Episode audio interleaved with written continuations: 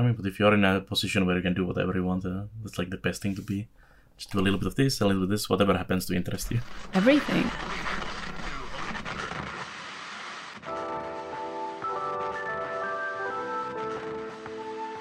But other things that are unique is the Halcyon Frequency Podcast, episode thirty-six, airing Sunday, September twenty-fifth, twenty twenty-two. I'm blind and I'm hosting this episode, and I'm joined by uh, our lovely man from the north, Belannaer. How are you doing today? Hey, hey. Doing good. Doing good. A little tired. May I be playing too much Guild Wars in the night. And uh, two D Kiri is also here. How are you? Hello, I'm great, thank you. You know, we we, we re-enter this this world of podcasting, and I'm sitting here going, in uh, the less than twelve hours, I will be fully packed for a overnight backpacking trip. So I'm just sitting here, kind of jumping up and down in anticipation, going, "Please don't rain! Please don't rain! Please don't rain!" Oh, mm, yeah. Is it forecast? Uh, it's supposed to rain today, and uh, it's like tomorrow is supposed to be low, light cloud cover with a chance of showers, which means we might get rain in the first half of the hike, but we should be above the cloud line within uh, not too long. So it shouldn't shouldn't be too, too bad, but fingers, fingers crossed. crossed. Fingers crossed. Yeah. It's supposed to dis- It's supposed to disperse by day two. What are you going at this time? I'm going up a, a mountain called Golden Ears, um, which is actually, it's like a, a two-pointed peak, which is kind of a, a neat mountain for me because, number one, my dad's never made it to the top and he's coming with us. Um, but it's it's a mountain that I've climbed many, many, many, many, many, many times because it, it was like the close-by mountain when I was growing up. And, you know, like when, when kids are little and you have kids with a lot of energy, one of the better things to do is take them to a place where they can go on a hike and run them up a mountain. Um, so my, my parents would like take us there maybe like twice a year. We'd, we'd never make it up. We'd, you know, do like the first six or seven kilometers and then go back. Um, But it, it's like, it's a twenty-two kilometer round trip. So it's not too bad. But the problem is, is it gets like borderline vertical at points. Um, so we're hiking up the first half, which is uh, goes up to a place called Alder Flats. Um, and we're going to set up our gear and stuff there and leave all the heavy stuff and then unpack day packs. And then we're going to do the rest of the hike to the peak and back on the first day and then camp at the campsite, which is pretty close to the bottom. It's like, uh, it's about six and a half kilometers up. So you're majority of the way through the hike already by the time you get to the campsite, but also like the hard bit is yet to come. So, but we'll we'll, we'll be camping up there overnight, and hopefully we get to see a view at the top because the view is pretty spectacular. There's uh, a small glacier up there that never goes away. Um, it's like, because it's like these two peaks that kind of go in like this two pronged thing. There's areas that are always in shade, so it, it's it's cool up there. That sounds really fun. Yeah, I'm a little jelly. I would love to go as well. Can I request pictures? Uh, there will be pictures on my Twitter, most likely. Perfect. Thank you. Uh, assuming we're not I stuck in a cloud, then there will just be pictures of cloud, but, you know. I take that too. Yeah, if only we had some mountains. We are very flat. I get so lost without mountains. Oh, really? Yeah, Finland is very flat. Uh, the only... Oh, I didn't know. Only, like, even a little bit for what we would call mountain. It's not really a mountain even. It's in the very north part okay. of Finland. When when we uh, turned one hundred years, uh, Norway was actually going to give us a mountaintop because uh, they have many and we have none. But then, then their law uh, didn't allow it, so we didn't get the mountaintop.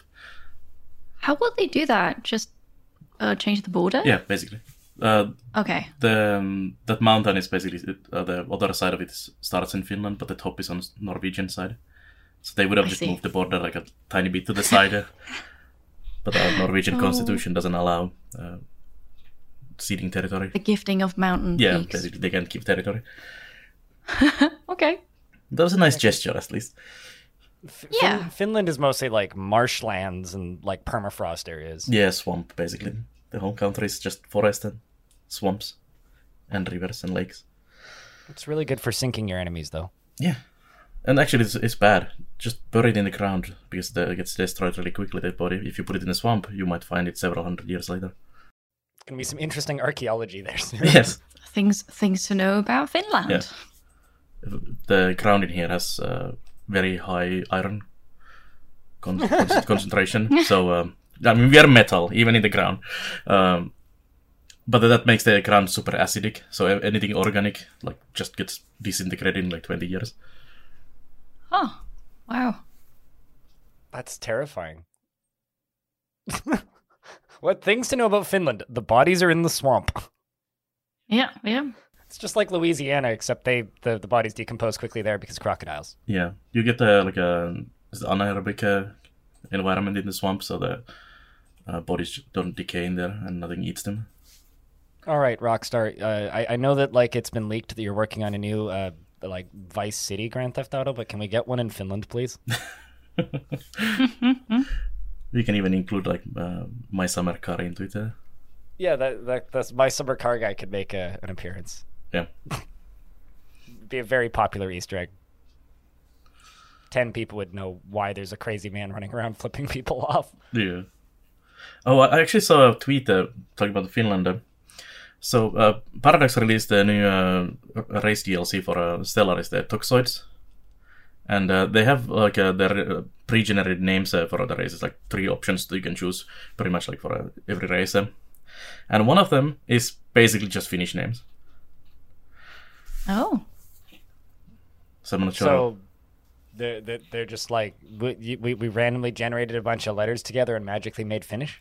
No, I, I think it's very intentional because like uh, the starships are named... Uh, Uh, it's, it's Finnish word for it's tähtilaivasto, but it's like tähtilaivasto or, or something like that. It's like so close, but a little bit different. Like they're definitely intentionally taking those. Uh, it's like some Finns were commenting on it on Twitter. It's like that sounds like a, that's probably our president, and uh, that's our actual real city in Finland uh, for a city name and so on. That's actually kind of funny. Yeah, it's, uh, it's the Swedes calling it. Finns smelly, I guess, because the toxoids are all about gas and whatever filth. it, it, it's it's kind of funny because it's like anybody you know in a like outside of Finland would never even notice. Yeah, well, you, you have a lot of names. Consonants and lots of as and ers and so on. So I used to uh, I used to program um, the modder back in the day, and uh, the previous guy who was running it. Uh, made a like this uh, class for mages, uh, and uh, most of the like spell words for them were just like a uh, Hungarian or something, just backwards. and oh. uh, like a magic missile was he was just telling like rocket, rocket in Hungarian backwards. That is so funny. I mean, it, it's brilliant. Yeah, it, I mean, it it's sounds simple. Like uh, magic words, but uh, it's just yeah, funny. I like that. That, that that that's reminding me of um, Magicka, right? It's just like it's Swedish gibberish. Yeah, the whole game. It's like, well, they're speaking Swedish. Magicka was good. Actually, ra- random thing about uh, about Magicka, I I saw a panel. I think at PAX East. I can't remember which. It was at a PAX, but I saw a panel at one of the PAXes, and it was about like video game piracy. And uh, like how to distribute keys from the perspective of a publisher. It was, a, it was an interesting uh, panel, but it had some Paradox people on it. And one of the things that they talked about is they talked about scams that they got um, from random people like trying to like resell keys. And apparently to this day, they still get, or at least as as of time of that panel, uh, they were still receiving uh, about fifty emails a week that were all from the same bot account, like just erroring out asking for Magicka keys. They're like, Magicka is like less than a dollar. Like, why are you still asking for Magicka keys for review? Ugh. Yeah, it must be really crappy being a publisher or P R person or whatever with the amount of people trying to scam keys from me. So it's a wild job out there. Just kind of was thinking about that again when the uh, oh, what was the investigator game where the, the, the person like got a bunch of curators removed from Steam, mm-hmm. but. Mm-hmm. Yeah. I... There was also that leaker guy recently. Leaker guy? Another one? What uh, yeah, someone was... I don't remember the name uh, who discovered it or who was the guy, but he, he's basically uh, a YouTuber who got uh, access to a lot of keys and things um, early and signed N D As and things for them. Uh, and then uh, uh, he had a second account on Twitter um, where he was basically leaking uh, info about games uh, early. And then he made a oh, mistake cool. uh, and posted accidentally on the wrong account. Uh, well, that's what you get. Yeah. That's a really good way to, like, fire yourself in this industry. Yeah. It's like, nobody's going to work with you anymore. Yeah. Was that worth it, really? Mm. And he wasn't really getting anything from the leaking either, other than just a Like, I guess uh, likes on Twitter. Yeah. Yeah. It's, it's not stupid. Not like you can make money doing that. No, no, totally you can. I, I mean, like we we we're not pro- we're probably not going to cover it in the news section, but um, like all of the Grand Theft Auto leaks happened recently, mm-hmm. and it's it's just kind of it just kind of sucks. Like as somebody who likes game development stuff, for me, it's really neat to see that footage, and I was like combing through it over this week because I, I think I think that stuff's really interesting. But it's it's really kind of demoralizing seeing just like people thrashing at the, the at Rockstar and people working on that game going like that looks like shit, stuff like that, and it's just like uh, yeah. yeah that game's like four years out. Like all of those assets are like temporary or reused from previous Grand Theft Auto games and like G T A Online and all that stuff, and uh, those animations are very busted. You can still see like the wireframes. Like calm down. Yeah, I like the reaction years. From the other developers who were like, yeah, our games look like terrible as well until like two days before the release. Uh, and then they started sharing like uh, development pictures, which was really cool. Yeah. Yeah, there's there's some early footage of Jupiter Hell that's still floating around there uh, in the internet. And it's just like, man, looking at that game, like before, like six weeks before it went into early access versus it in early access, even that looked like night and day. It's like he had no wire. He had he had no animations in the game before it came out. Like they, they put together a um, a a physics based animation system like just a couple of weeks before they released it. It's often you have to wait for the assets the most. Uh, like getting the art and sound and everything takes a a lot of effort. Uh, and you, you don't want to like uh, get uh, those early because you might change them and it's expensive and time takes time. You just want to be sure that these are the assets and things you want. I do gotta say, though, I, I think I might be getting ready for a new Grand Theft Auto. I, I, I think I might some. actually play a, a new single-player Grand Theft Auto. I just wasn't expecting them to actually do that. I was expecting them to I enjoyed the last one a lot. It was a great time to stream it, and I broke my mm-hmm. controller in the middle of it. You broke a controller? Oh, wow. There was a, a part in the newest one where uh, you have to run around in a desert uh, without stopping for a certain time, and the final step is, is literally like fifteen minutes or something of running. So I just stuck a, a toothpick into my controller, so it held the button down and just ran in a circle, uh. which apparently broke the controller. Oh. Yeah, I, I I enjoyed I enjoyed G T A five. It was a fun game. I didn't see that leak, but I assume the new one is going to be three D. Yeah, no, they're sure. they're all three D. I mean, if you want, no, you want to... I don't know. I played G T A two. Uh, yes, and I loved it. That was made by a different studio with a different parent company, and nobody from that team is still on the team. So but it's G T A. Now. I love the anyway. first one cool. and the second one, and the U K one cool. also also pretty good. Chinatown Wars was also two D. Mm-hmm. I wouldn't mind seeing. I wouldn't mind seeing a new game like that. Uh, it doesn't have to be G T A, but like that style would be really cool. Uh, there, there's a few different indie games that are that style of game, but. Like that was that down. one that was like a parody of that style of game, which was still pretty good. I think I played it on Switch. There was, that, there, there was one that was like exclusive to Epic, and I'm like blanking on the name of it. Wasn't it? It was Shakedown Hawaii. Is that what I'm thinking? Oh yeah, yeah, that's the one I would think as well. Confirming that. Anyway, we're talking about video games. I think we're going to go to a real quick ad break, and when we come back, uh, we're going to talk about the games that we've been playing this week. Back after this. Hi, Arch from Arch Play Stuff here with your Halcyon Frequency Podcast Fun Fact. Did you know porcupines float in water? Me neither. Back to the show. And we're back with the Halcyon Frequency Podcast, episode thirty-six, airing Sunday, September twenty-fifth. We're here to talk about the games that we've been playing this week, and I, I think Belannaer has already finished it, but uh, I hear a, a Monkey Island game came out. Also, you both, I think, replayed one and two, so... Yeah, I didn't um, get to the end of two, but I played it previously. Yeah, I, I, pl- I played those ages ago, mm. a very long time ago. But um, and then I played again when I, the special editions came out. I, I guess my question is, what's what what's the uh, kind of transition from Monkey Island one and two to the new Monkey Island like, and how was was the, the wait worth it?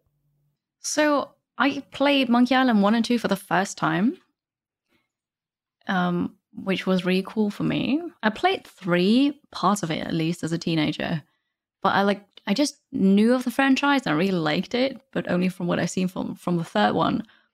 But playing the first and second one now was super, super cool and really enjoyed it. Although some of the puzzles were just, you know, it's an old point and click and you don't really understand what you're doing, why you're doing it. Um, I've played two hours of the new one, and I don't want to spoil anything, but the, the second one ends weirdly, and uh, people had to wait thirty years for for the explanation of why, and now the new one, Return to Monkey Island, explains why the second one ended the way it did, and I think it's brilliant. Yeah. But I don't want to spoil it. I was actually wondering how they're even going to continue from that point, because it's so weird, uh, the ending in the second one. Yeah, I, I would have been so mad if they just left it that. I mean, they did, right? But yeah, like the... playing it thirty years ago and then having this ending and just like, what happened? So that, that would have driven me crazy. But now, you know, people know. So that now I'm suddenly sitting here going, if you guys want to do like a, like a straight up spoiler discussion of this game, you absolutely can, and we can timestamp around it for people who might want to skip, but... We should probably wait uh, if Kiri wants to finish the game first, though. Because I don't want to really spoil any of the story stuff from the new one uh, until uh, you guys you. are also uh, done with the game. Okay.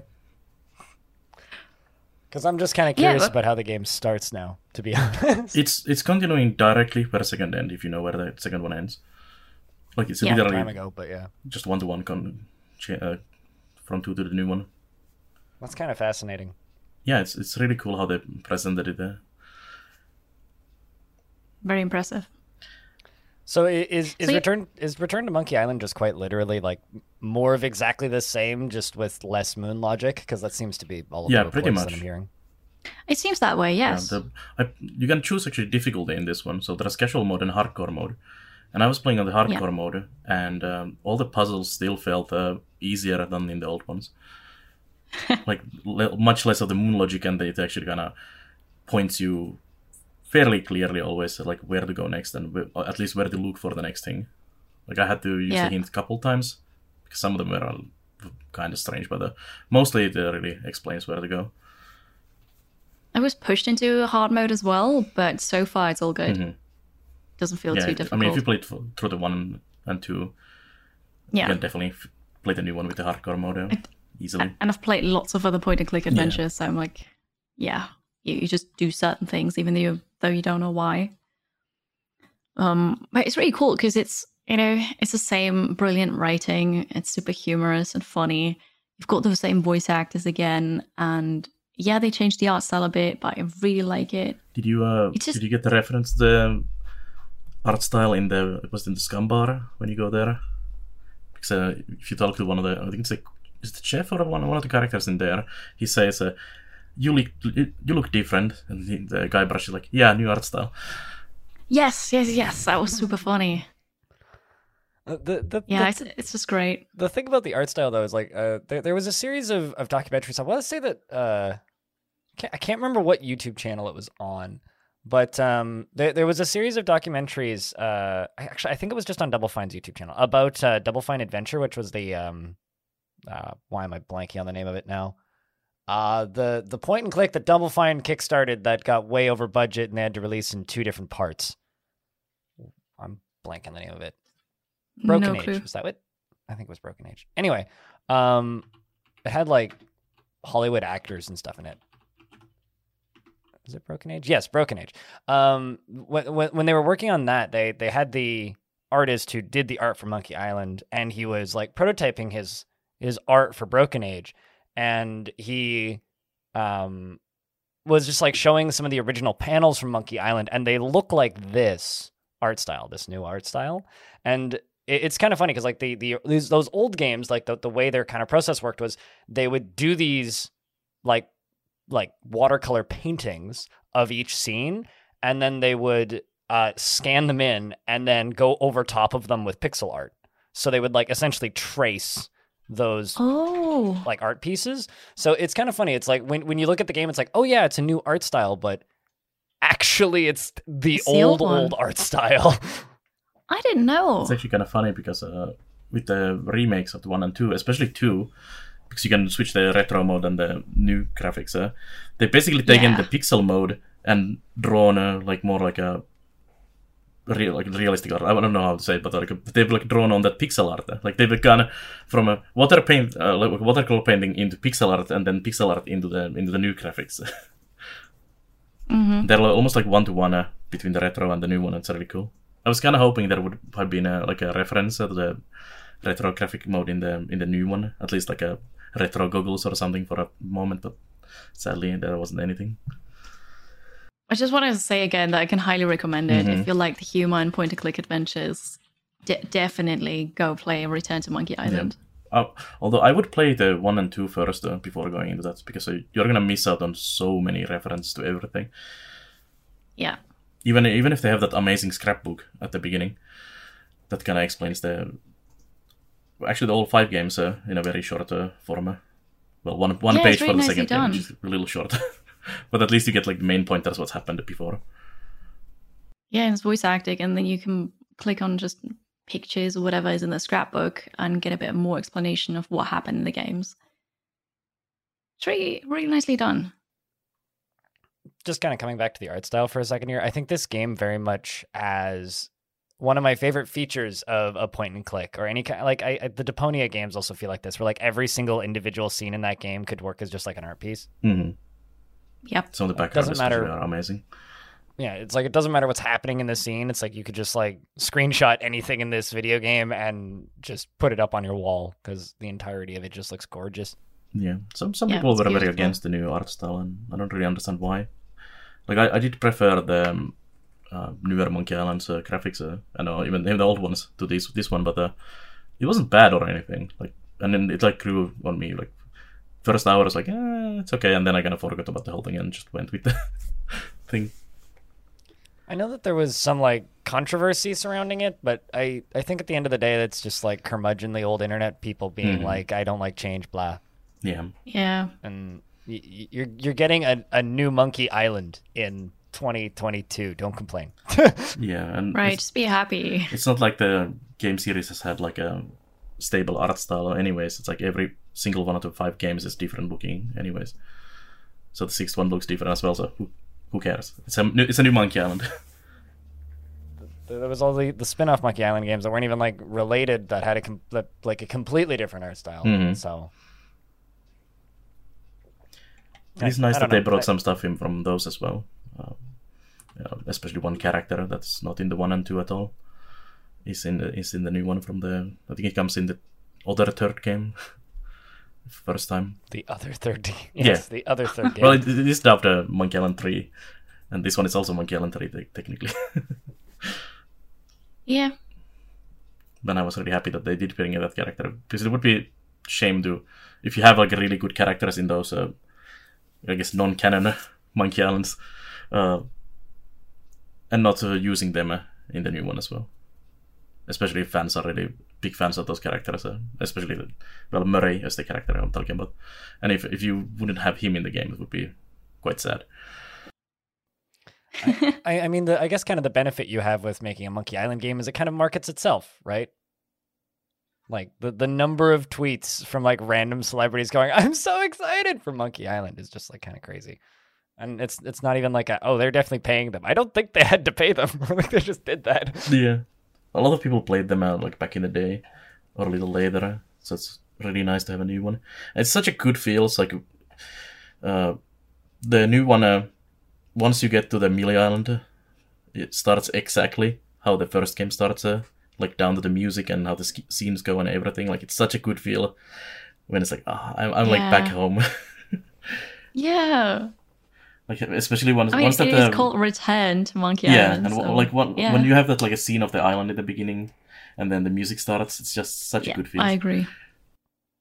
Well, um, I think I'm going to kind of hijack this this lovely conversation of good old feels and talk about um, a, a a very me game for a second, because I was playing a bunch of Zorbus this past week, and last week as well. Um, Zorbus released on Steam and uh, Itch. And Zorbus has been around for quite some time now. I mean, they're on version fifty, to give you an idea. I just put up version, I think it's fifty-two point one or something, is the version that was released on Steam. Zorbus is a traditional roguelike dungeon crawler Um, and it uses Dungeon Crawl Stone Soup sprites. If that means anything to you, then you probably already know what I'm talking about, so I don't need to explain further. Long story short, it uses a, a tile set that people are familiar with. Um, it is a very approachable traditional roguelike. It's absolutely brutal. Um, I, I, I died a bunch, but I had quite a bit of fun messing around with it. Um, and before I like kind of elaborate, it's like, for me, a game that's approachable is a game that explains itself in a very easy to understand way. Um, the game kind of does this pretty genius thing where there's the, well, not genius, I, other roguelikes do this too, but it does it in a really easy to understand fashion. There's books everywhere. And like one of the first items that you'll find when you enter any dungeon is like the dun, like uh, an idiot's survival guide for a dungeon, essentially. Um, it's like a dungeoneer's survival guide. Um, and that, that book just kind of goes through all of the basic things that you need to know, right down to like, you should probably funnel enemies into a doorway kind of thing um, to survive big rooms. Like it's it's just immediately gives you all of the kind of the basic tips that you need to kind of understand how to play. Um, the game does uh, uh, has a massive attempt at um, making the game uh, make making the world and the dungeons that you're in feel alive. The dungeon floors are very large. Um, some of the biggest maps I've seen in a roguelike uh, in recent memory. Uh, so they're huge maps, and they all are themed, and they, they have different um, uh, enemy types that will populate different portions of the dungeon, and they will like yell at you. Like if you run into thieves, thieves like they'll have speech bubbles that'll pop up above their head that are just like, "I'm just here for your gold. Stop killing me," and fun stuff like that. Um, there are recruitable N P Cs. So like by the end of my first kind of successful run, I was running around with uh, a elf wizard and a rhino person. And we were just like raffle stomping our way through crowds of enemies. And it was a good time. And I was a, a gnome with magic missile, and I was just making everything die by throwing stuff at them. Um, it, it's...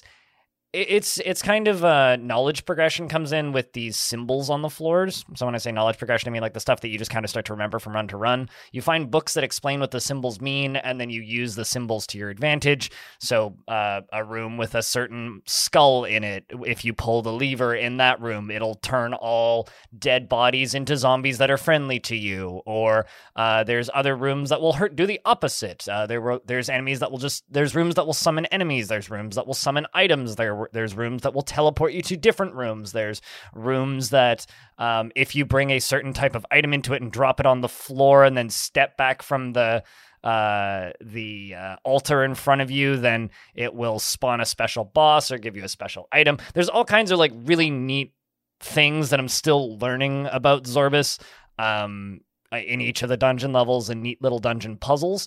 Um, but uh Turns out it's a it's a pretty easy game to get into as far as roguelikes are concerned, and uh, I mean the Steam version is five dollars, and the uh, original is well, which is identical, is free on their website. So it's worth trying if uh, you're like interested in traditional roguelikes, and this is a very easy one to get into.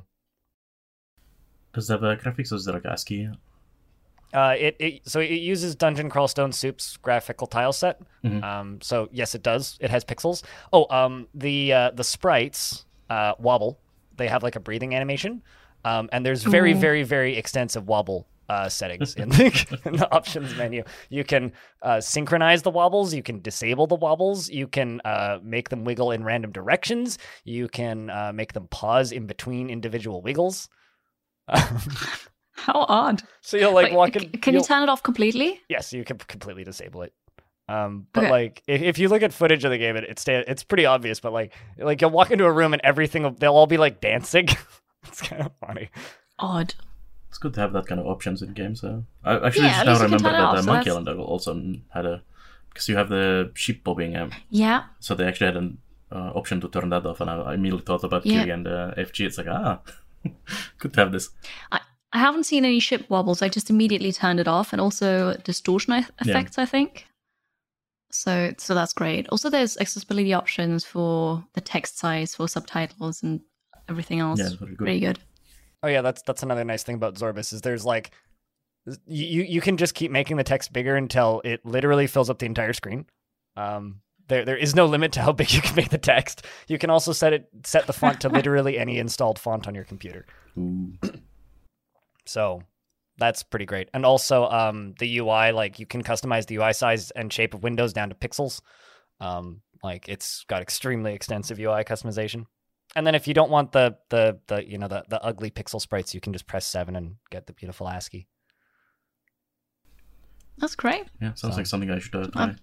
I've been having. I like yeah, options. Been having kind of roguelike each lately. I would recommend Zorbus. It's also um the the I think like the one real issue that I have with Zorbus is um its auto explorer is very much a roguelike auto explorer. Like it will just teleport you and you'll be like, where in the world am I? um, because the maps are so big and you will need to use auto explorer by the end of uh, clearing a floor because you're going to want to find all those secret doors. Um, and that's just a matter of just spamming auto explorer a bunch.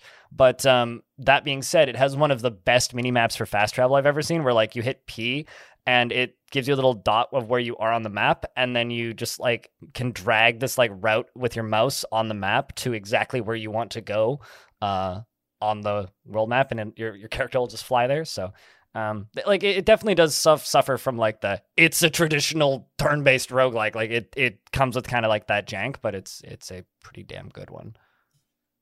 There's also very extensive class and race customization, which I haven't even dove into yet because there's just.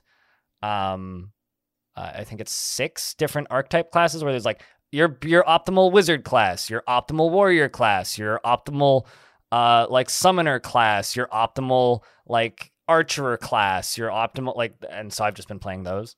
So I've been kind of bouncing back and forth. That's the kind of stuff that I, I really like to think about. I've just been jumping back and forth between dwarven warrior and gnome wizard. So, although whenever I play wizard, I usually end up being much closer to a druid, just like summoning lions, just being like, "Go kill,"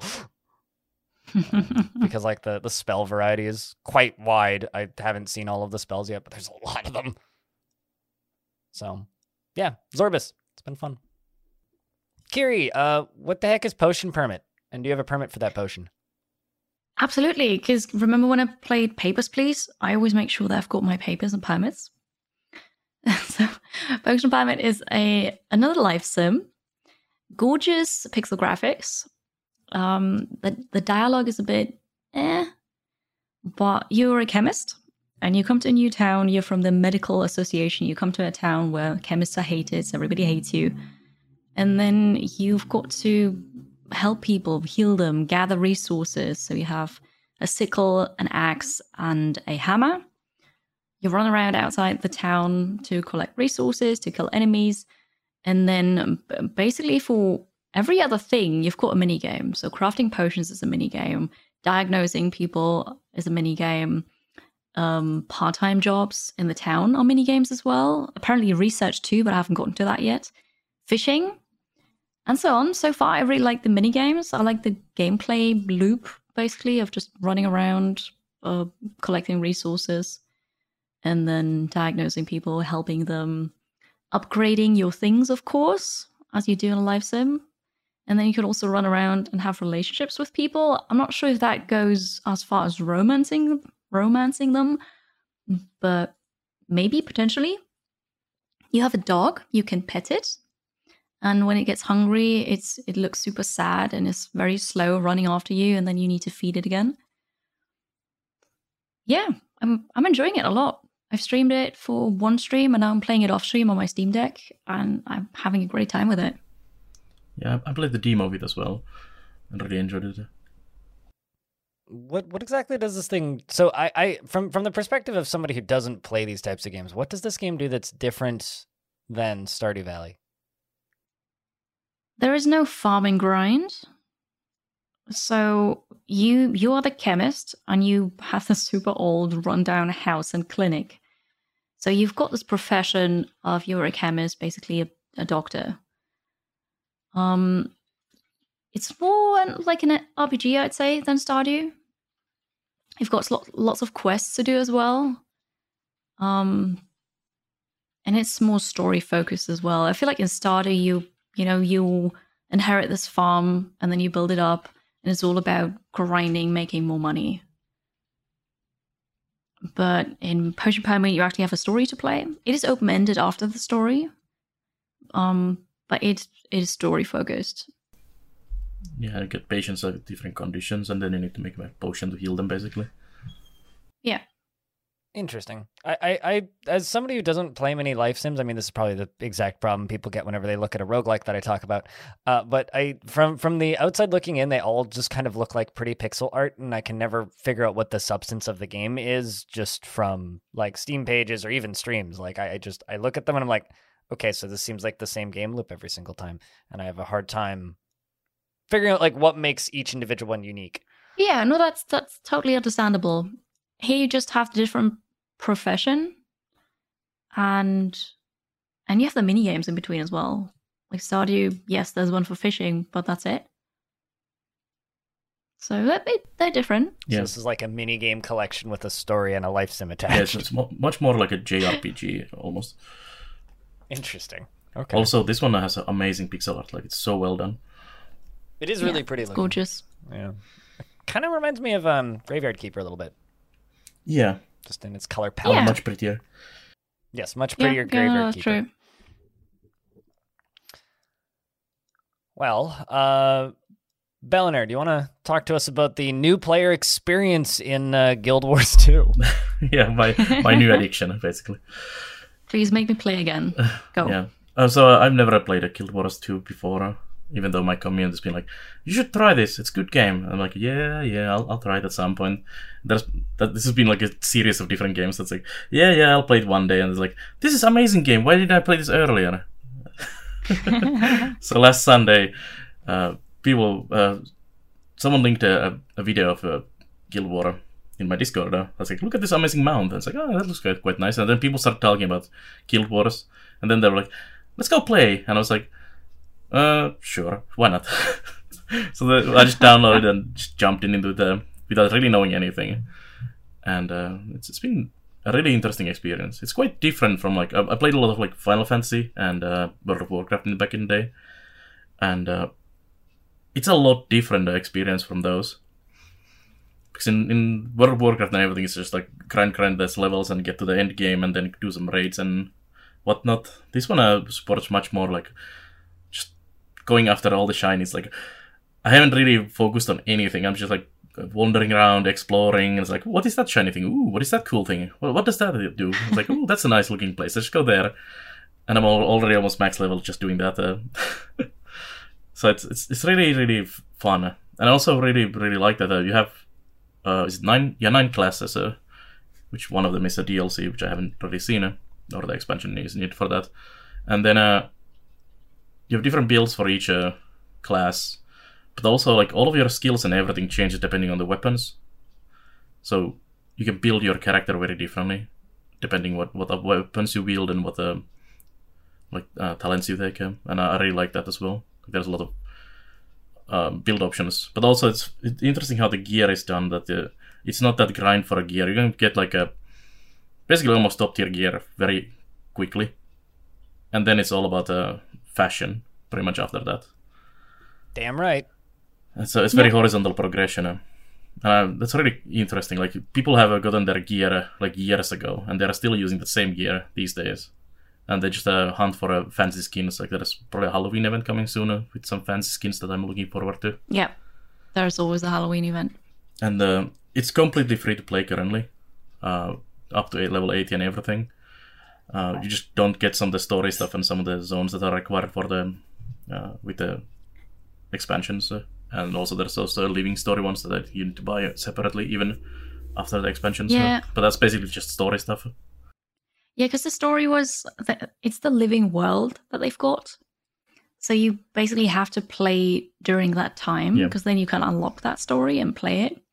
But if you miss it, then it's gone. And every now and then they have this promotion of, hey, you can buy that with real money to get back into it. But I think now they've got this event for, if you've missed Living World Season one, you can now play that for free yeah, again. Yeah, some of that is for free as well. Yeah.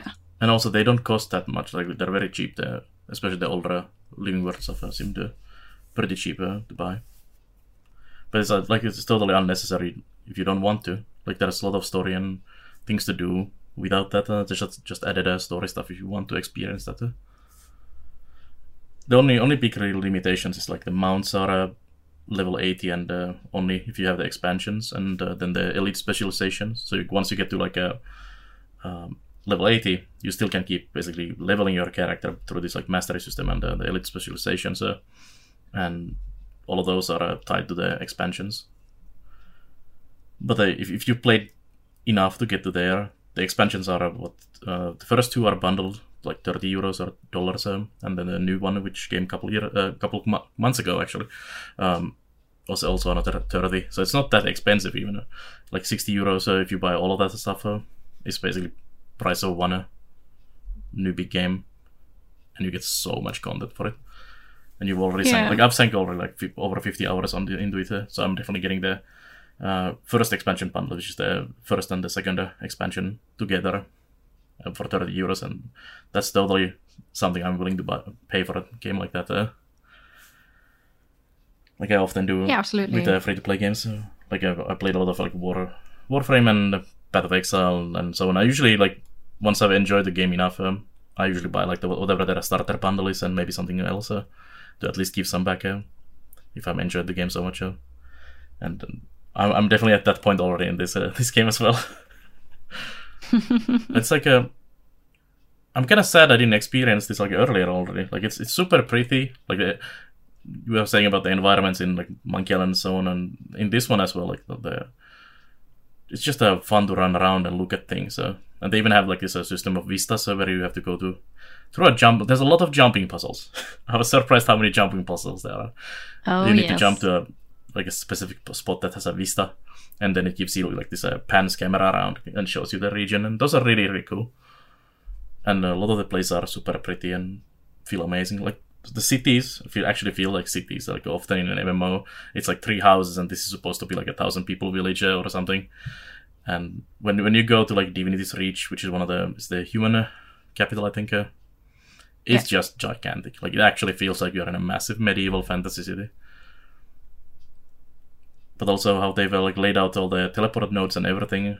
It doesn't like some in some games. Um, when you have like a massive city or something, it's just a slog to walk. Like, all right, I'm gonna go to the other side of the city. See me in fifteen minutes of walking. Uh, but this one has uh, like a teleport nodes all over the place, uh, so you can quickly travel wherever you need to go. And certainly well done. Mm-hmm. Ah, I only ever played Guild Wars. Never played Guild Wars two. Yeah, I mean, if you have any, even like any, yeah. each for an M M O, it's it's I mean it's free, so it's for, easy to try, and it's you just know, so it's, much fun. It's, it's funny. I I I feel like I, I sometimes get the itch for an M M O, and then I go to their website or I go to wherever I need to download it. I download the launcher and I look up the at the account sign up stuff, and then I go, actually, and I usually uninstall it. I never, I almost never make it past yeah, that. Yeah, this point. One is on Steam now. They. Quite recently yeah. uh, moved it on. Uh, well, you have the ArenaNet version and then you have Steam version. So, but you can just yeah. download on Steam and then you just log in. Like, there's no character like a account creation or anything. Just log it with your Steam. They've made it easy to get your first dose. Yeah, yeah, they did. I, I started playing it so many years ago, and I played it for several years as well. Um, when the game was still paid, like pay to play, I suppose. I don't know. So I, I bought the game, the base game, and then I bought the first expansion. And then eventually it was free to play. I had so much fun with it. I, I sunk thousands of hours into it. So I, it's definitely justified if I were to purchase the, the other expansions now. It's just, I tried to get back into it a couple of years ago because I thought, you know, an M M O, I always liked it. But I, I downloaded the launcher, I started the game, selected my character, and then I was just, you know, somewhere. My inventory was full of stuff and I had no clue what half that even was anymore. And it's just so daunting to get back into it. But also, we talked about this just before recording the podcast, actually, because Belannaer just said, you know, start a new character. But I love my character so mm. much. And I just, I've got so many good memories with them. Yeah, no, exactly. What do you feel I like? I have same same oh. for my Final Fantasy character and some of the World of Warcraft characters. Like, I, I couldn't switch to a new one. It's like, this this character yeah. is the game. I can't, I can't. This is me. This is the canon main character of this video game. How, yeah, literally. How could you possibly kill Commander exactly, Shepard? Right? Yeah, exactly. I mean, if, if you played like a thousand hours of story content, especially in Final Fantasy, yeah. seeing that same character doing the, the emotions and all the things, uh, it's like, it would be so strange to suddenly be like a different race and face. It's like, what? this is this is not the same game anymore. Yeah, no, I I understand that feeling. There's like really cool stuff just walking around. Uh, there's like these mini dungeons. So you have like dungeons and dun- you know, uh, any other like M M O, but you also have like mini dungeons that are not in, marked in any way on the map. So there's like a whole exploration aspect of, oh, what is this place? It's just a random door in the middle of nowhere. It's like a mini dungeon you could throw, and there's a reward at the end. And then small like uh, different uh, achievement things to hunt. Uh, like we just randomly ran into a small uh, was a uh, tiger at dinner that just gave an achievement when you find it. And it's like a small hole in the middle of nowhere. So there's a lot of things to so hunt. And then there's uh, all the um, there's um like a rotation of a. Uh, Uh, world bosses and events uh, that just constantly go around. Like there's uh, something every fifteen minutes pretty much on the thing around yeah. the world. Uh, and I really like the world bosses. Like in, in some M M Os, you have kind of big bosses, but Guild Wars two has some really, really big bosses uh, in the yep. world. Just massive dragon pops out of nowhere. And it's like, hello. Like yesterday we were... Uh, super fun. Yesterday we were just leveling uh, and we were...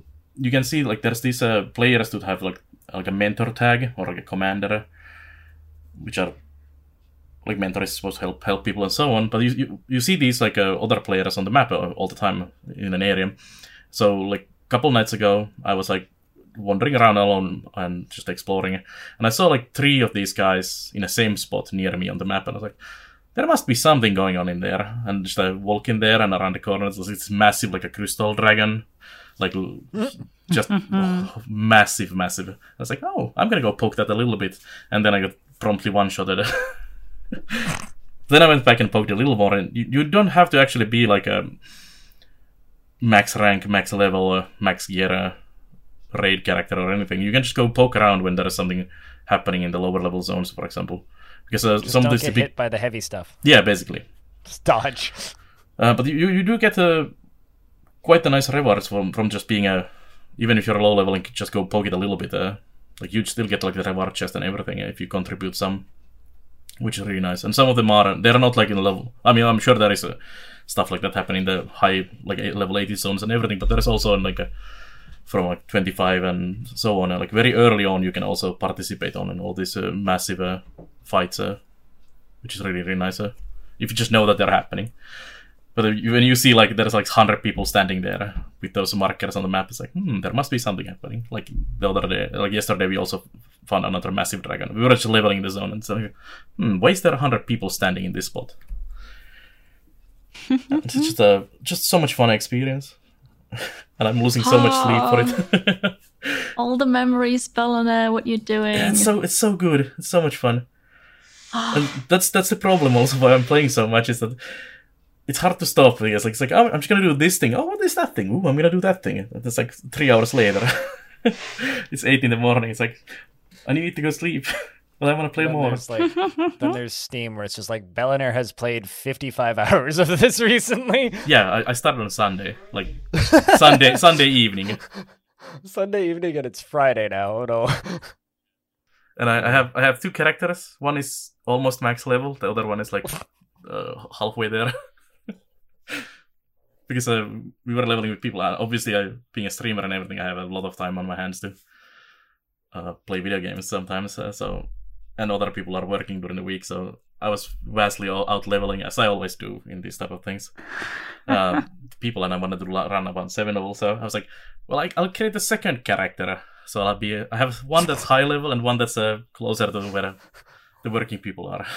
I'll come back down to all of you norm- normies with jobs and uh, yeah. make a second character so that uh, I don't get too far ahead. I, I might need a third one soon.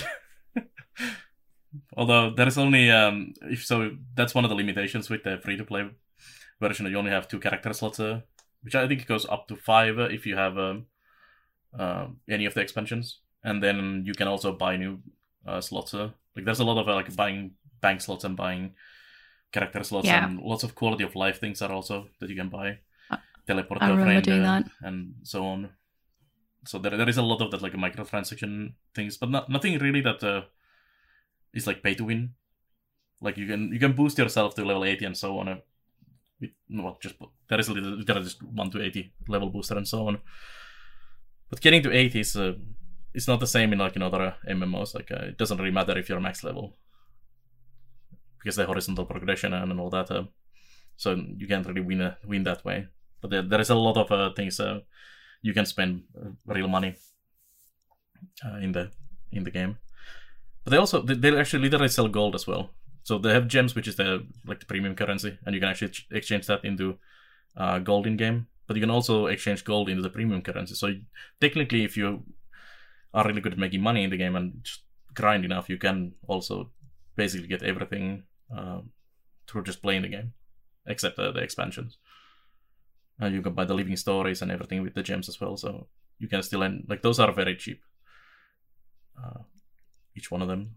So if you if you don't have any money to spend, then uh, you can also still experience a lot of the paid content uh, by just playing enough.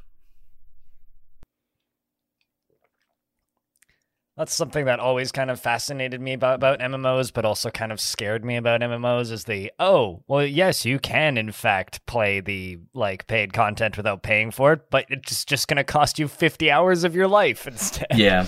I mean, it, it, this some of it is pretty expensive for sure. Like getting the gems uh, through a conversion uh, from gold to like, gems would be a lot of hours to play, unless you know some really good money-making strategies, I guess, or... Uh, get a lucky drop or something to sell. Yeah, legendaries. Like, so the legendary weapons, and you can drop a precursor for it because you need to craft the legendary weapon then afterwards. And precursors, at least back in the day, were super, super valuable. Yeah, and they're a pretty, pretty I, big grind as well. Uh, yeah, super rare. Like, the people I've played for years and haven't gotten any. I think I dropped one only. The other one I, I just bought. But I, I dropped one once. That was really awesome. But that kind of keep, yeah, that kind of stuff is also really nice because then it keeps people playing because they have something to strive for.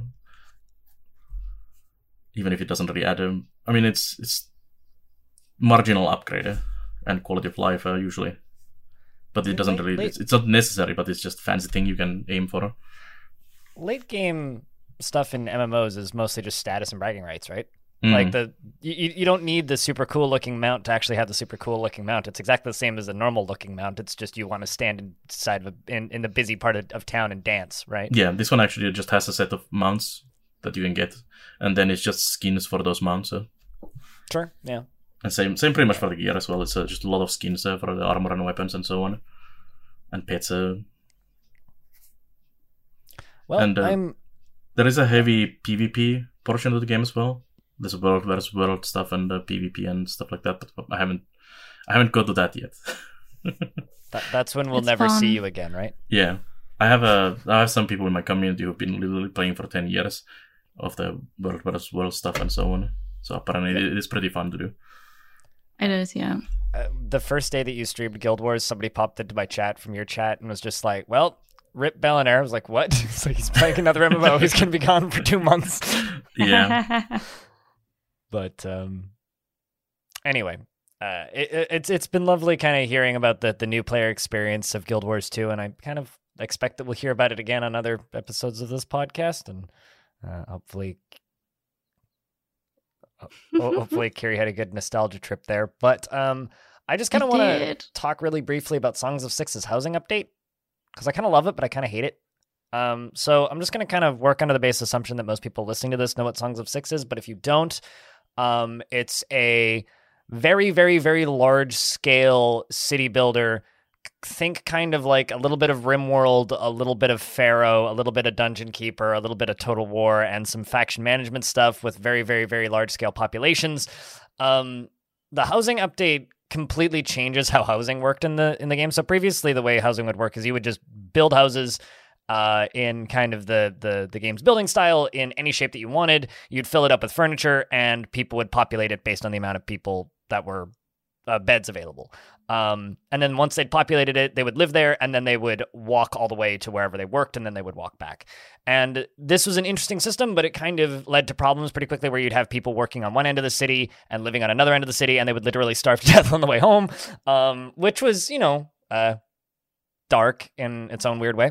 Uh, but uh, the, the, the new housing system fixes this problem by if you, uh, people move into places that are close to where they work. Um, and instead of getting to build uh, houses in any shape that you want, you have these kind of default little squares. And there are four different types of squares. There's, uh, I think, house, apartment, uh, longhouse, and uh, I, I think it's a dormitory. Um, uh, basically just like a bunker. So... Um, The the house has the most privacy. Uh, the apartment has slightly less privacy. Um, the, uh, the the longhouse has almost no privacy, and the bunker has zero privacy. Um, certain because the the game has uh, I think it's six different species that you can have in your city now, uh, from humans, elf-like creatures, uh, orc-like creatures, got. Um, uh, Uh, uh, what what are they called? Bug people, lizard people, and giant blue giants. Um, they all have different preferences and the kind of specifics that they want in their housing. Um, and so you, you essentially end up building like these kind of large structures with these tiny little housing blocks inside of them. And then they just kind of move in as jobs become available in certain areas. And this also adds in another mechanic in the underground of this game where, or in, in the back end of this game where you can allow certain groups of people, either based on class, intelligence, or race, uh, different materials, and they will just go to your stockpiles and gather them and put them in their houses. So say you have a very like orc dominant city, uh, you could be like, okay, orcs, you guys can have furniture, you guys can have wood for your floors, and you can have cloth. And then suddenly like, all of your little orc people will run off into the little stockpiles and gather those resources as they become available and put them in their houses and organize them differently. So you'll end up with like all of these tiny little different organized houses with different floors, and they like renovate it when they move in. It's kind of a wild system, and I am, I could not imagine what it would take to program something like that. But uh, yeah, I kind of really cool. I, I, yeah, on one hand, it's really, really neat. And I, I think that the idea of the housing system in Songs of Syx is really cool. The reason I kind of miss the old system is I feel in the old system, we had a lot more agency on what our buildings looked like because we could make them any shape that we wanted, right? So you can make like little circle houses. You can make like little square houses. You can make big diamond houses. You can make them little triangle houses. You can make uh, just tiny little squares and copy paste them and make like a weird grid. Now, because the space that they actually live in are set squares. It's either like a rectangle, an it's either like a three by three rectangle, a six by six rectangle, a tw- uh, an eight by sixteen rectangle, or um, uh, the one in the middle. Uh, be, because you're, you're you're stuck with these rectangles, and you have to fit the rectangles into your building. I think it really limits the amount of creativity I can have with the visuals of the housing in like a construction format, but at the same time, I think in the long run, it's a much more interesting system, and I'm really cu- curious to see how it develops. Yeah, just a neat like game. The sound of the, it's been fun watching the, the like them just uh, making their own uh, little rooms of the things in there. It sounds really, the, really neat. The thing that's really neat about the system is something that I'm hoping I'll see in the late game of my current playthrough, because um, Songs of Syx is one of those games where you kind of end up fighting against yourself, especially once you start getting into combat in that game, because once you get into combat in that game, you're literally throwing your city's population at another city's population to go to war. So say you have a population of like, let's just say five thousand, right? And your army is two thousand, and then you send your army to go fight somebody else and you lose nine hundred guys. Suddenly you're short nine hundred workers when you come back afterwards because they're not training all the time and they're not professional soldiers, mm-hmm. usually. Unless you have a very late game city, which I've never made it to. So whenever I go off to war, I lose a significant portion of my population, which causes, which forces you to shut down portions of your industry while the city repopulates itself. And it's going to be really interesting seeing all of these abandoned housing blocks just slowly getting run down, because if you don't have people maintaining the buildings and, and um, living and working in those areas and cleaning and working the janitor stations and all that, like the buildings start to become run down. So I'm really curious to kind of see what like the housing system does when I start shutting down chunks of my farms, or like having to like move uh, people from one portion of the city to a different portion of the city due to whatever kind of disaster happened. Um, or if like, I don't know, the, the elves get really mad and decide to eat all my bug people again, which happened once. So, you know, um, it's a, it's a, it's, it's a, it's a, it's a fun game. It's really cool stuff. It. Like just emerging, a lot of like stories ways, emerging from uh, like the gameplay itself. Uh, and also kind of realistic in like real life wars back in the day. You just round up peasants into your army, and then you didn't have farmers, and there's a famine. So it's, it's kind of realistic in that sense as well. And it, sound, it sounds like really fun uh, how it gets represented in the game as well. It, it's, it's a really neat game, but it's also kind of like a really scary game because it does way too good of a job simulating racial segregation. Um, but it's like, from the perspective of like a, a fantasy video game, kind of like Crusader Kings almost, in a way where it's like, oh, I'm doing horrible things and don't feel bad about it. Um, in, in this game, there's literally just like a, like in the school system for this game, there's a slider, which is just like, do you want to indoctrinate or educate? Um, for every single different like species. And uh, like, there's, there's literally a button on the, uh, on the cannibal shop, which is one of the shops you can build, which is just like, yes, you can eat this entire group of people. Also, we're imprisoning all of them. Go. Um, it's it's a, it's a it's a neat game. It, it's it, there's there's definitely something there. I mean, it's it's got its janky problems. I I mean, like the the rain still kind and snow still kind of makes me motion sick. Um, and the uh, like he still hasn't. He you know it's it's kind of funny. I was. Is there- I, I asked him specifically about the, the, the rain and the snow when I was talking to him once, and he's just yeah. like, I'm adding a system to make snow pile up, and I will remove the crappy animations once I've done that. I just haven't done that yet. um, okay. Solo dev problems, I guess. Yeah. Because like, th- there's yeah. nothing that actually indicates that it's winter right now in the game, aside from that snow animation. So mm-hmm. because like the time moves so fast, it's like, you'd straight up miss the seasons, and sometimes you do need to be paying attention to what season it is. So... mechanically, I understand why that snow animation is still there, but God, it's annoying. Although if you turn particles all the way down to minimum, it does lower the number of snowflakes. But it's good okay. they at least uh, see that it's a problem and something to solve later on. Yeah, I mean, it's uh, Songs of Syx, I think, for me, is just going to be a game that I continue to check in with every single update. And it's, you know, it's got that big warning at the beginning where it's like, this game has broken features and it's not finished, because it's not finished and it has broken features. Yeah, no, of course. And I, I just kind of expect it to, you know, be kind of in a perpetual state of semi-broken forever um, until it finally releases. And, you know, there, there's whole mechanics in there that straight up just don't work properly. Like, the combat is clunky as hell still, but, like, everything that that game does is so ambitious and so neat, and nothing else is really like it that, you know, for me, it's kind of slotting into my brain just like Dwarf Fortress, where it's just like, yes, I play this, not because it's perfect, but because it's there's really nothing else like it. Mm-hmm. Still haven't gone around to play that. I guess I need to. Take sounds a, break from Guild Wars. Sounds a lot of fun with uh, what you're explaining now. Uh, just just wait until the next big update comes out. There's big updates every so often. Although it's a, it's a weird game to stream, because like I stream it and I suddenly gain like thirty, forty viewers, because like nobody streams it and there's kind of a really big community for it. So it's it's a it's a neat it's a neat game to stream, and it's yeah, a, I'm definitely up for uh, giving it a go. It's super goddamn zen too. Like. It's it's a pretty slow-paced game, and it's kind of not grindy, but like it takes a while to get things going, um, and then things can crash and burn really fast. But it's it's neat. It's it's especially fun when you start like marching the uh, like anti whatever group is like uprising in your city army through the streets, just slaughtering your own people, and you're just like, no, it's fun. Good game. Yeah, it happens. Uh, speaking of things that happens, uh, Belannaer, how's GeoGuessr? It's as fantastic as always. My my wife had a birthday last weekend, so we uh, actually happy a little birthday, bit, wifey.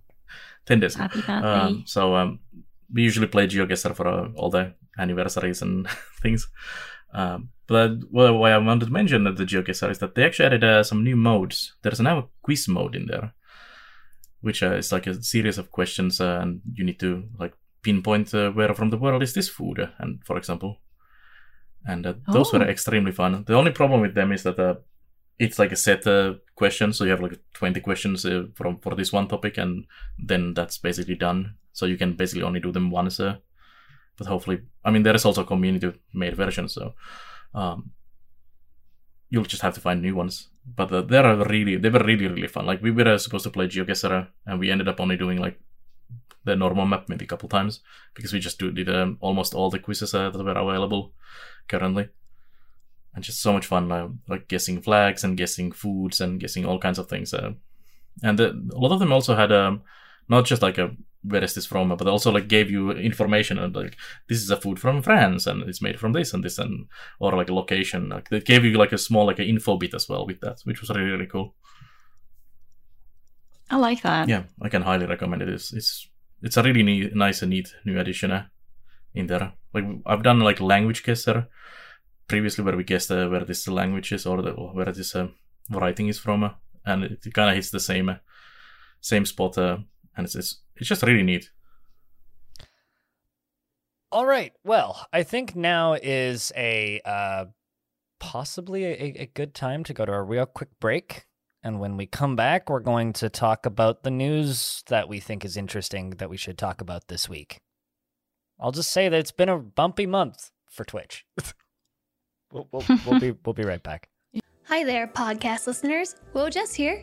If you missed me on today's episode, never fear. Stop by on Twitch instead. You can find me at twitch.tv slash wo underscore Jess, Monday through Thursday at ten a.m. Mountain Time. Please enjoy the rest of this episode, and thank you for listening. And we're back with the Halcyon Frequency Podcast, episode thirty-six. So I... watching the news this week has made me uh, kind of really happy I'm not going to TwitchCon this year, um, be- because there's uh, there's been some some back and forth uh, in the community. But uh, long story short, uh, Twitch is clamping down on gambling. Um, as far as the uh, extent of this, we, we won't know exactly um, un- until like this the the new. Um, regulations go into place, but for right now, uh, they, they will be making a, a policy update on the eighteenth of October to prohibit the streaming of gambling sites that include roulette or dice games and games that aren't that aren't licensed in the U S or other jurisdictions, which to me is like shocking that they allowed those in the first place. Um, but um, uh, they, they cite a bunch of very specific Uh, sites on here, which are stake dot com, rollbit dot com, and dualbits dot com, and rubet dot com, which as far as I know are Uh, all a shell or owned by one shell company out of some banana republic that, uh, long story short, short are very questionable and have been playing, paying a lot of streamers extremely high salaries to just sit there and stream slots for hours and hours and hours on end. Um, do we have anything to like say about this aside from like good riddance? I think it's a good start, but it's not banning gambling on Twitch. Full stop, right? Mm. It's just you still have poker stuff that is not licensed, so. Right? So you can you can still stream gambling, yeah. But it's, I think I think it's a good start. Hopefully, they're gonna continue to work on that. It's gonna be interesting how they're gonna be like monitoring all, all this, uh, especially the like the whole other jurisdictions, uh, because uh, different countries have very different gambling laws. Like our our country, for example, has very strict gambling laws, uh, and like huge.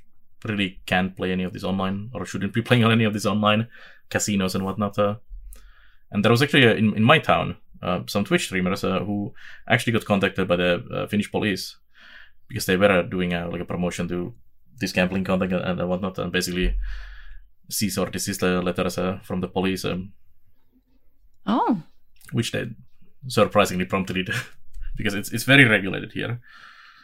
It's basically a, a government monopoly on the gambling, so any, anything else is no no. Yeah. Huh. That's interesting. Yeah. For for me, it's it's it's been kind of this. Uh, me, th- there's a lot of things in the past year or so that have really made me kind of just look at Twitch and go, "Ew, really?" And this was really one of those things. Um, I I, I do not like. Gambling.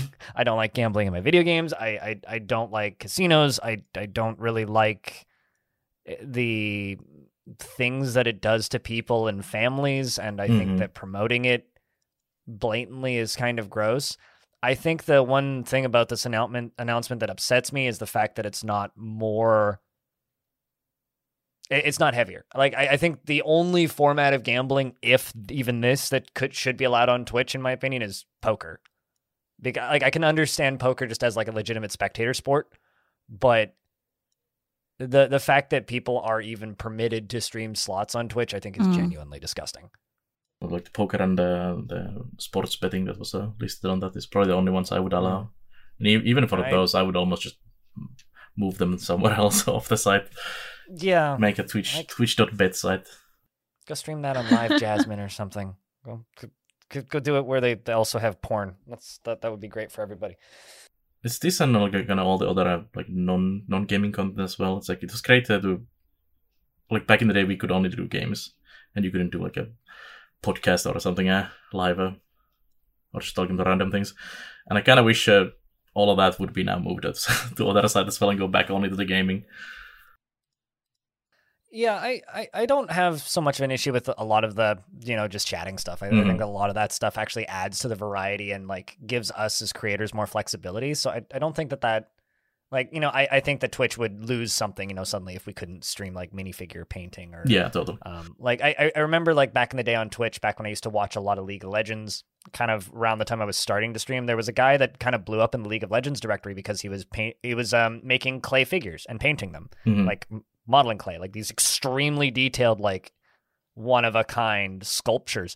And he actually got banned from Twitch for a bit because he was streaming it in the League of Legends directory because he was making League of Legends characters. And then he'd go to the Monster Hunter directory and he'd make a Monster Hunter monster. Oh. And he'd go back to the League of Legends directory and he'd make a League of Legends character. And like this guy was one of the original, like C. Not Brush, I think was his name. But um, I think I've he seen was, actually that as well. He, he was uh, one of the like the instrumental people in the creation of the art category. Mm-hmm. Is because, and it's like I, I, I do think that like Twitch allowing for a wider variety of content on the platform is a good thing in the long run for creativity, but like there's certain types of content that I'm genuinely shocked that Twitch yeah. still just allows to be streamed. Speaking of Twitch being uh, popular, anybody else want to take this next one? Twitch finally stated that some partners have better contracts than others, which was widely known, I'm going to say, but They, they never really said anything about this. Twitch's worst kept secret.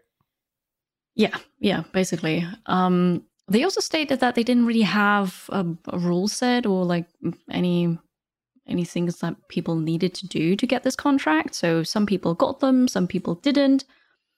Um, we we're not part of it.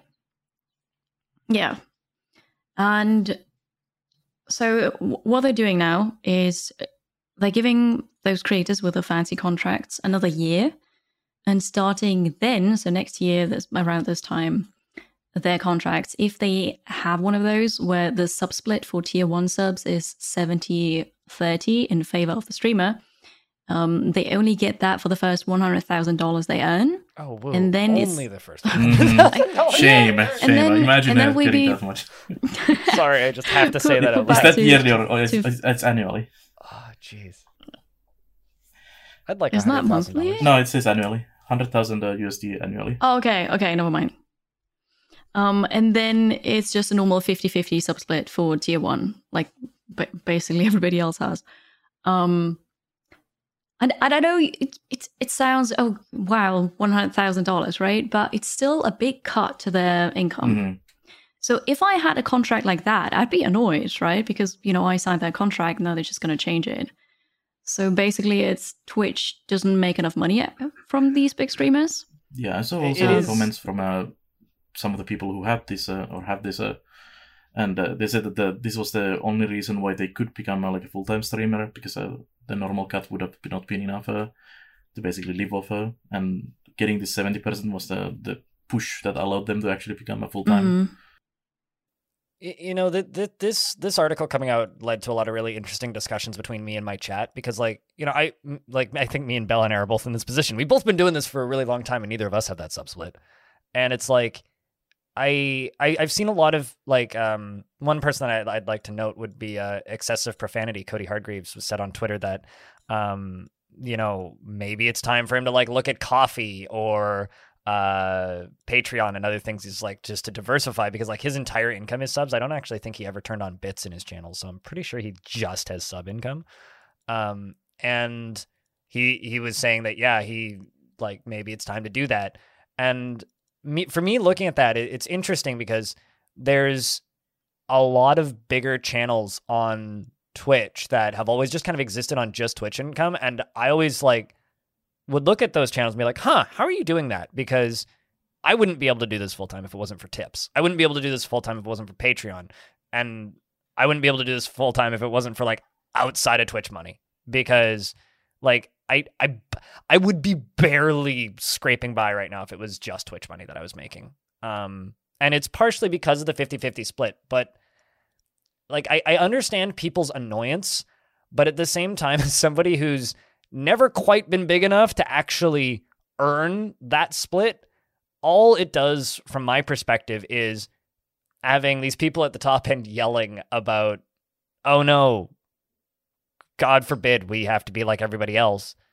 You see those people shouting because they're losing a large chunk of their income, so understandably, but it just makes life for us worse because it like spreads this, oh no, people don't make any money through Twitch subs thing, which is, yeah, that's true, but also that is still a large portion of my income, even on that lower split. So yeah, that's just how I buy food monthly. Yeah. I, huh. It just kind of irks me, I guess, that, you know, when, when you're, if you are in a position where you have that higher subsplit, the fact that you've dedicated your entire life to that and not made something like a Patreon and not made something like external revenues, like I think it was Total Biscuit back in the day who stated, um, if you don't have at least five revenue sources as a content creator, you're an idiot. Like, we've all done that. We've, we've diversified all of our income. Absolutely. Uh, through Patreon. Because how, how else do you make money in this yes, industry? Yes, you, you, you, you, as a smaller, uh, one, of, one of these big ones, you kind of have to go here and there and this and that and kind of get that sum together somehow.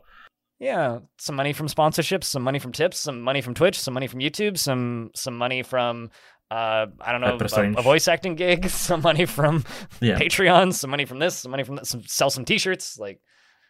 You, you really have to diversify, and mm-hmm.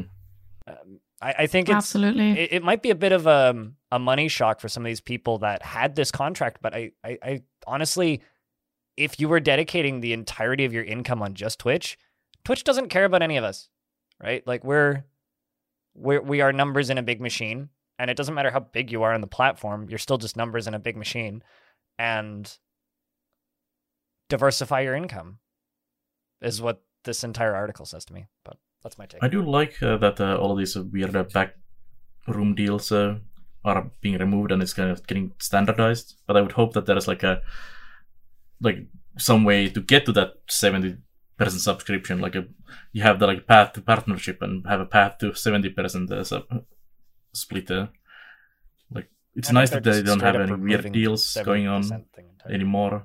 But it would be nice to have some way to improve. Uh, You're standing on Twitch, basically. Yeah, I, I, I very much doubt that we'll that they'll bring this back. Um, this kind of seems like them just putting a nail. No. That, that's probably going to be next step, uh, removing it fully, even the hundred thousand limit. Uh... Oh yeah, yeah. No, I, I mean they, they, they closed like they because they announced a closing of this higher split program. It was roughly a year ago now, I think. Like they, they say they stated like we're no longer accepting new people into this higher sub split. I remember it was a while ago, and that was the first wave of people being pissed because they were like, "Oh no, my god!" Um, because like roughly the number that always went around was you need, and like I remember sending off an email and asking Twitch about it a while ago, and it was you need five hundred subscribers that were not not counting gifts and not counting primes. You need five hundred paying subscribers mm-hmm. to renegotiate your contract. That was always the number that went around. Um, Which is a lot. It is a lot. Like uh, none of us in this stream team are small, but I know I don't think any of us have ever had five hundred paying subscribers. I I've definitely had more than five hundred no. all in gifts. Yeah. So like I think the I've gotten maybe half that like at a high point. So uh, it's it's tough to get those numbers, and people worked really hard to get them, and they're losing that now, and that sucks. But Uh, it, to me, it's just it's an opportunity for me to shake my head and say diversify. Yeah, for some yeah. people who are on the like edge, on that that might mean uh, end of career if they don't find uh, those other uh, revenue sources. Um, the one cool thing about this is uh, that I sent the article is that they actually revealed uh, what is the standard uh, splitter for the all the tiers. So we now know because usually because in our contract we can't say that. Tier two sub gives me this much money, but now now we can because it actually says in the article all those persons. Yeah, they revealed that, which is great. So tier two and tier three subs give the streamer more money. Yeah, sixty and seventy percent. I mean, I I would say that that stuff's been like public knowledge ever since the. It's also a not so well kept secret, right? Even worse kept secret. But it's it's nice to have like an official.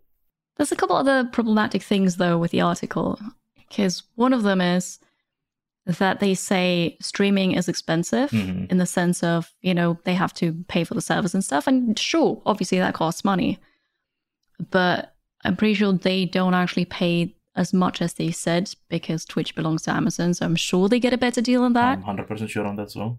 And also they compare that with a streamer who has one hundred C C V and streams two hundred hours a month. Streaming two hundred hours a month so, is insane. It's ridiculous. Uh, to defend them a little bit on this, they're just using it because it's a round number. Yeah. Yeah, but it then, doesn't I mean, really it's still... put them in a good light, though. True. I mean, like, What's what's just easy? Like what, rolls hours, off the, right? what rolls off the tongue easier? Uh, a streamer with eighty-five viewers who streams one hundred forty hours a month, or a stream with one hundred viewers who stream two hundred hours a month? It's just, I don't know. No, two hundred hours is already the one I'm really having a problem with, uh, because that is a ridiculous amount of hours uh, on a month. Like, you and me have streamed uh, I've done a that. lot of hours. Yeah, but we, we like did nothing but stream those months. Yeah, much. It's not healthy. I've done three hundred hour months. I know that feeling. Like, even one hundred hours is quite a lot of uh, streaming per month. Uh. No, I, I, I think that there, there's a lot of not healthy um, habits on Twitch, but I, I think out of everything in this article, that's like, it, I, I, I saw a lot of people getting like really annoyed by that, and I, I don't know, I read right over it as like, oh, that's just an example number, but like, yeah. I mean, yes, it's an example number, but they, they shouldn't be encouraging people to do that. It rubbed me the wrong way. Written it better, yeah. Like, it's always uh, how you communicate things is important, and this is not the most best uh, way to communicate it. What it makes me want to do is uh, set up like a twenty-four seven, um, I don't know, dripping faucet cam or something, and just cost Twitch as much money as possible. Yeah, that's what I'm about. Like, if if it's this expensive uh, to stream, uh, they would be losing a lot of money on like smaller streamers and uh, even big streamers uh, on this. Uh, like, how are they actually running the site if it's this expensive? I'm I'm really curious to see what happens at TwitchCon, and if they have things to say, and if there's any major changes, because is there going to be a riot protest at the TwitchCon? Yeah, I, I was also like think thinking about that, like because like seeing because we're, we're we're not really, or I don't want to talk about it, but there's uh, also a lot of drama going on just in the gambling sphere right now between different groups of people that do and do like gambling and do not like gambling on Twitch. So like, I almost wouldn't be surprised if there is literally just like an angry mob outside of TwitchCon this year. Like it, it kind of feels like that. Um, it certainly gives off that vibe to a point where it's like. But between this and, um, I, I don't know, pe- people just being entitled, I guess. Um, yeah, I, I don't know. I, I guess I, I, I'm at a point in this industry where I just, I, I feel like everything's just kind of out to get me, and it, I just have to survive. So when stuff like this happens, I go, ah, yes, business as usual. Yeah, I mean, this like, has been basically the same thing I've last ten years for us. It's like another uh, shit show. You know, just like get, getting shot. shot down every time you try and do something neat. Yeah, um, new month, some new to drama thing. It's like, eh, I'll, I'll keep streaming and doing my content. Yep. If Twitch goes down, I'll go somewhere else.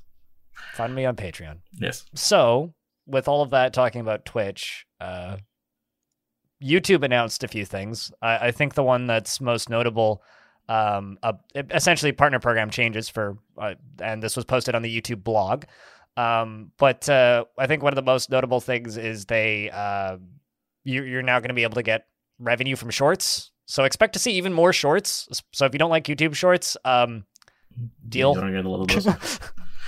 uh, because uh, there's going to be ads on, like because the shorts bar, like when, when you go view shorts on your computer or on your phone, on your computer, there will be ads on the sidebar to the right of the shorts, and on your phone, every couple of shorts, you will see an ad, and uh, shorts that are put into the shorts feed. Those are shorts that get uh, spikes in views uh, via the shorts algorithm um, will be earning ad revenue now. Um, so when you see somebody get thirty million views on a short, you don't gonna get to go, haha, you made t- like two dollars off of that. Um, now they'll actually be making money. So I should finally start making some uh, miniature shorts now. Yeah. Yeah. I, I mean, I'm trying to get a pipeline going for shorts, and it's kind of funny because every time I upload them, people are like, Blind, I love you. This was a great clip. Very entertaining. I hate shorts. And it's like, yeah, I kind of agree. they, they really, really suck on, Yo, like, where's on the two hour video?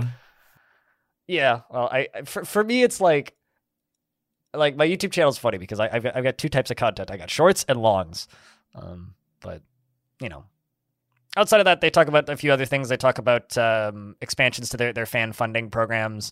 Um, they they talk about uh, licensable YouTube tracks um, and uh, a music system, which basically they're expanding their uh, their music library that creators are allowed to use, which is good because, God damn it, you're owned by Google. Fix that. Like Twitch, you still need, could be better about that. Um, but uh, that, that stuff's neat. Um, but uh, the... Uh, them working on like their fan funding stuff and making their partner program better and their uh, shorts better and making, you know, just the platform better as a whole for creators. And also something that's left out of this that I think is kind of funny is they, they put out a blog at the beginning of this year saying, we got a lot of things coming, which is a lot of this stuff that's being announced here. One thing I'm not seeing here, which they mentioned uh, in that video back at the beginning of the year, was uh, N F T shorts and N F T-able comments. Um, so... Yeah, good hopefully thing that they took here. That beyond the zone and shot it. Uh... yeah, hopefully they shot that one. Uh, that and it's gone off to the farm to never come back. Um, in fun news, uh, video game Dunkey did something serious for once. Uh, he now has a publisher? Big Mode? Yeah. Which is I'm the most Dunkey excited. name ever. I like it, it is, isn't it? I think this could be really cool. Because he has he has some good voice, like he he wants good games, and he I mean he's also a video game critic. Obviously, he's funny, right? But I think he can also be serious. And I don't know. I'm just very excited to see where this is going. Also, Leah has they're married, right? Wife, partner, wife, partner. I, th- I think I, they got married. I seem a- anyway. to recall seeing them getting married, but yes. Yeah, I think so. Couple- the article says wife. Good. So both of them, like they're both. in on this, um, which makes me trust it a bit more because when I when I found out about it, I was like, oh, that's just another joke, right? But Leah is also behind this. I'm, I'm pretty sure that's sure. I think it's going to be good.